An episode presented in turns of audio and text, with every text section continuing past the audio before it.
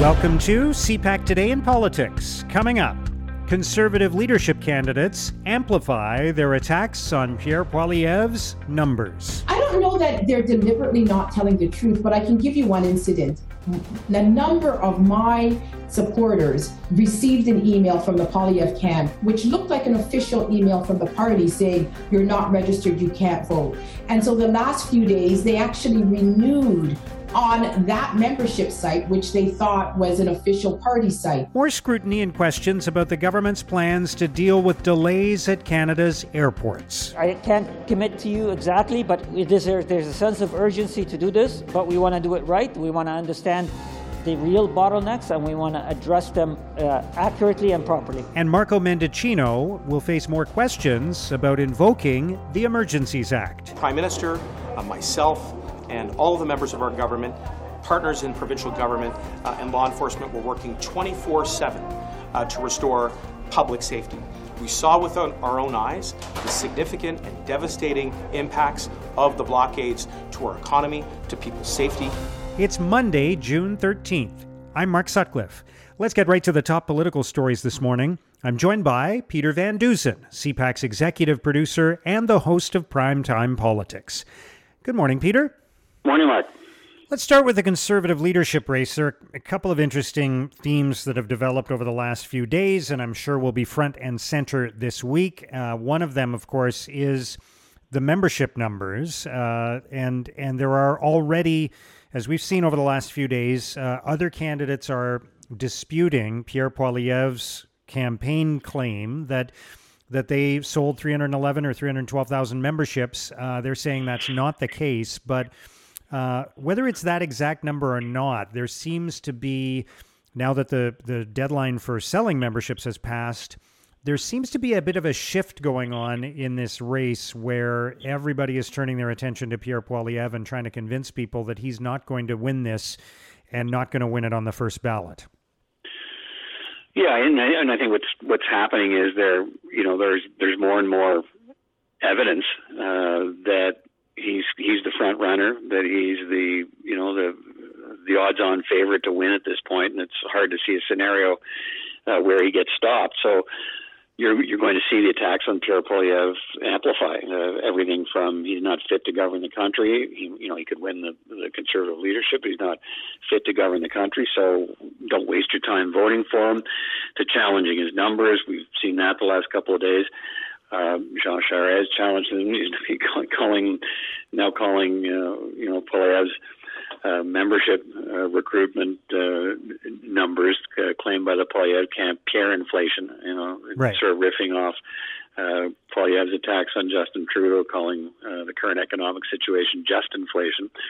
So you're attacking Pierre Poilievre's numbers, attacking what Pierre Poilievre's policies are, attacking you know what they say is Pierre Poilievre's inability to win. Uh, but other things are happening too, and and you know, you you look at the sort of narrative from the other camps, uh, talking about uh, you know answering questions. Well, there's still a path of victory, refusing to give out their numbers.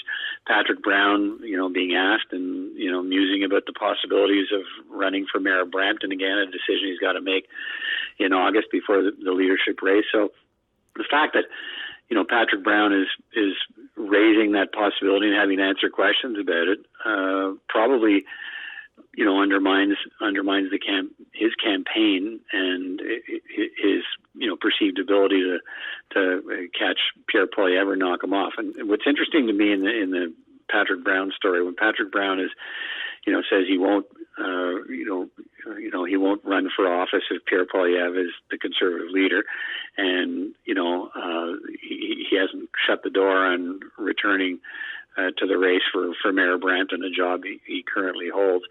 Uh, says something really interesting and, and ties in Mark to the membership stuff. You and I have talked about this before. Patrick Brown won the won you know the uh, the leadership of the Progressive Conservative Party of Ontario, w- which he won and then uh, gave up. He won it by outselling Christine Elliott's team on memberships and by a by a far, a far margin. So he knows how to sell memberships and he knows how important selling memberships are to winning a conservative to, to winning a leadership race. So if he's musing about the fact that he you know he's leaving open the possibility of going back to his job uh, suggests to me that uh, maybe he actually thinks Pierre Poilievre's numbers are right. Uh, and if he thinks Poilievre has that much of a lead, uh, being an expert at what it means to sell memberships, then maybe he sees the writing on the wall.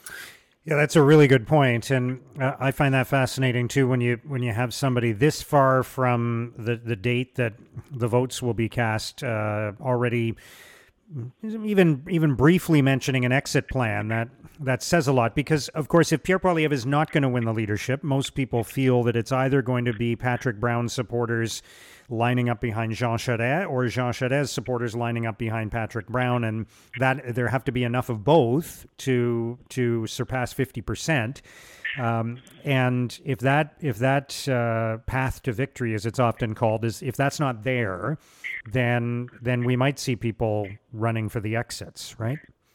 Yeah, and it's also, you know, time is a really important issue uh, in this leadership campaign, and uh, the other candidates don't aren't going to have a lot of it. And this, I think, you're going to see this uh, conversation amplified too. You know, the party says there are going to be uh, well over 600,000 members eligible to vote. Nobody knows exactly what the number is. Nobody knows exactly uh, has confirmation um, how many memberships have been sold and how many have been sold by each camp. Some of the camps are telling us, some of the camps aren't. But the bottom line is the party is saying, look, we have to do this vetting process. We have to validate all of these memberships, and it could take, uh, you know, a few weeks. Uh, the deadline is uh, they're promising, you know, by the end of July. Um, they'll have these lists out to the parties, and maybe it'll be before that. I suspect it will be, but you know, the more number of days go by without the other candidates getting a shot at these membership lists, if Pierre, if, if we find out Pierre Poilievre actually did uh, sell all those memberships, and um, you know he's he's well poised to try and you know turn turn that membership uh, sales number into you know votes at the ballot box for the leadership. And, you know, by the time the other camps get that information and try to contact those people on the list, it gets harder and harder to dissuade them uh, from their choice uh, of Pierre Poilievre, if, if that's the choice they're making based on the membership sales. You know, they, they run out of time for to reach these people. Right now, they can't reach them, um, certainly not in any official way because they don't have the list, you know, vetted and confirmed by the party. So, again, advantage Poilievre. Yeah. All right, Peter. Let's turn to a couple of other things we'll be watching this week, and uh, there's there's obviously been an enormous amount of scrutiny on what's happening at Canada's airports, especially Pearson Airport in Toronto. Um, there was even a conservative MP over the weekend saying he's not going back there until the travel mandates are are lifted. Um, and uh, the government's going to get asked a lot of questions about this because there are people who feel that that these measures are no longer necessary and they're causing a lot of disruption. Not everybody feels that, but some people do. So, uh, what what do you expect the government's response to be, and how much scrutiny will will there be on this in the days ahead? Well, lots of scrutiny. Uh, the questions are going to keep coming. Uh, the government's, I think, you're going to see, uh, you know, uh, incremental steps, more and more hiring, more and more uh, perhaps easing of some kinds of restrictions, as we saw last Friday. They, they you know, dropped the random testing for, uh, suspended it rather, random testing for the, for the month of June. Uh, for vaccinated travelers arriving, you know, back in Canada, they're still going to be testing unvaccinated travelers. They have to get a test, and then in July they're going to move it all off site for everybody um, that needs to be tested. They're going to move it off site from the airports. But uh, you know, I came through Pearson Airport uh, on a, from a foreign flight in in mid-April, Mark, and it was a gong show back then.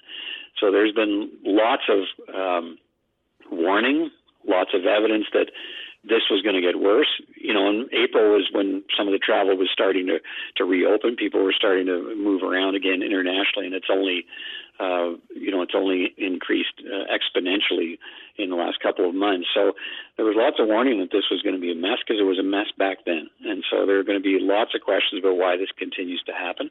There are some limits to what the government can do. Let's be clear. They've, you know, some of this I heard when I was coming through there in April was uh, Toronto airport issues, staffing, uh, lack of staffing, people home with COVID tests, people home with COVID symptoms.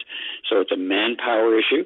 It's a um, it, it's perhaps a, a, a COVID um, restrictions issue. There's lots of moving parts here, but the federal government no matter what the moving parts are, uh, people are going to be looking to the federal government because they're the ones who control the, the vaccine mandates. They control the national uh, direction of the pandemic response, and this is international travel. So the federal government's still going to be compelled and, and uh, questioned and pressured to, uh, even if some of the problems aren't uh, uh under their direct control, to get a handle on this and get a handle on it quickly. Yeah. All right, finally, Peter, uh, speaking of more questions, I think we're going to be hearing a lot more about Marco Mendicino this week. There will be questions asked of him and others about uh, the the invoking of the Emergencies Act um, in in response to the convoy of protesters in downtown Ottawa in February. Uh, so, where do you see this story going in the days ahead? Uh, right where it's been headed, which is the search for answers and uh, you know the search for concrete answers and confirmation that uh, is clear to people in, in terms of the government story. The government story has been uh, the law enforcement agencies asked for the Emergencies Act. Then it was, well, they asked for the powers available only in the Emergencies Act. Uh, almost every, I think every head of the police forces involved has said they didn't specifically ask for the Emergencies Act. So, who did? Uh, did anybody? Uh, did the government, uh, uh, you know, just make this decision saying uh, we're not going to let this go on any anymore in the absence of uh, what appears to be the ability to, of police to do this and the building pressure on us to look like we're not doing enough. We're invoking the Emergencies Act. So it, it, there's kind of a, a, a very windy road here of, of how this decision was made in terms of clarity. You know, what what is the bottom line here? Did somebody in, in the law enforcement business say we can't do anything else without the Emergencies Act, or did they not? Yeah. And right now, that's an open question, and uh, the government hasn't been clear uh, from a number of different ministers, except to say that. Uh, look, uh, we had conversations with the police, and uh, they talked to us about some of the things they needed, and from there, we took the step to invoke the Emergencies Act. So, committee hearings continue this week. Uh, we're going to hear from, uh, we're going to see the uh, Deputy Prime Minister and Finance Minister is going to be at the hearings, the Emergency Preparedness Minister, Bill Blair. So there's going to be a lot more questions, and the opposition parties clearly, uh, and largely this is driven by the Conservatives, are going to be trying to poke holes in, in the narrative and see if they can find any other sort of weak links uh, to try and determine whether this was overreach uh, and hold the government to account for that. All right. It's going to be an interesting week, Peter. Thank you so much for joining us today. Always great to talk to you, Mark. Take care. That's CPAC's Peter Van Dusen. We had many leaders, many meetings with leaders from our hemisphere, including bilateral meetings with President Biden. Now, here's what political columnists and commentators are writing about today. In the National Post, Raymond de Souza argues the summit of the Americas boycott is a sign that freedom is regressing in Latin America. de Souza writes, the boycott by Mexico and others is a powerful symbol of how Latin American priorities have changed. The freedom agenda of the 1990s has been left behind, replaced by a new agenda that emphasizes sovereignty and cultural solidarity. In that, the inability of the Los Angeles summit to attract full participation is indicative of broad global trends that are retrenching precisely on the globalization push of the past 30 years that a regional power like Mexico would prefer solidarity with Cuba, Nicaragua, and Venezuela over the freedom agenda is troubling. In the Toronto Star, Jamie Watt argues dodgy tricks turn voters off politics, and no party has a monopoly on bad behavior. Watt writes, as the Ontario campaign ads finally fall silent and much of the political rhetoric takes a pause, we need to reflect on the corrosive influence divisive partnership, hyperbole, and ambush politics have had on our collective confidence in our precious system. Long term trust in our system has been actively traded away for a need to achieve short term wins. All parties are guilty of less than stellar behavior.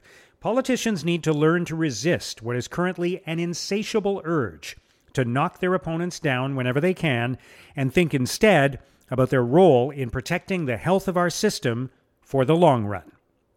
In an editorial, the Toronto Sun argues inflation and interest rate hikes will hurt for years to come.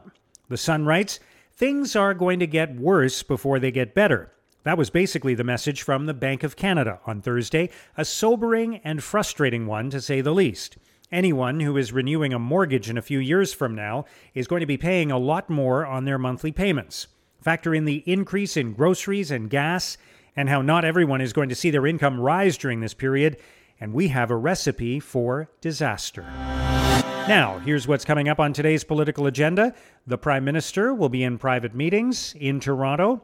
Minister of Mental Health Carolyn Bennett will make a funding announcement supporting mental health promotion across Ontario.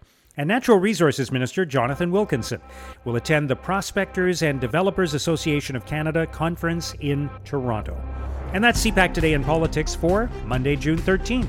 Tune into Primetime Politics tonight on CPAC for coverage of all the day's events. Our podcast returns tomorrow morning. Have a great day.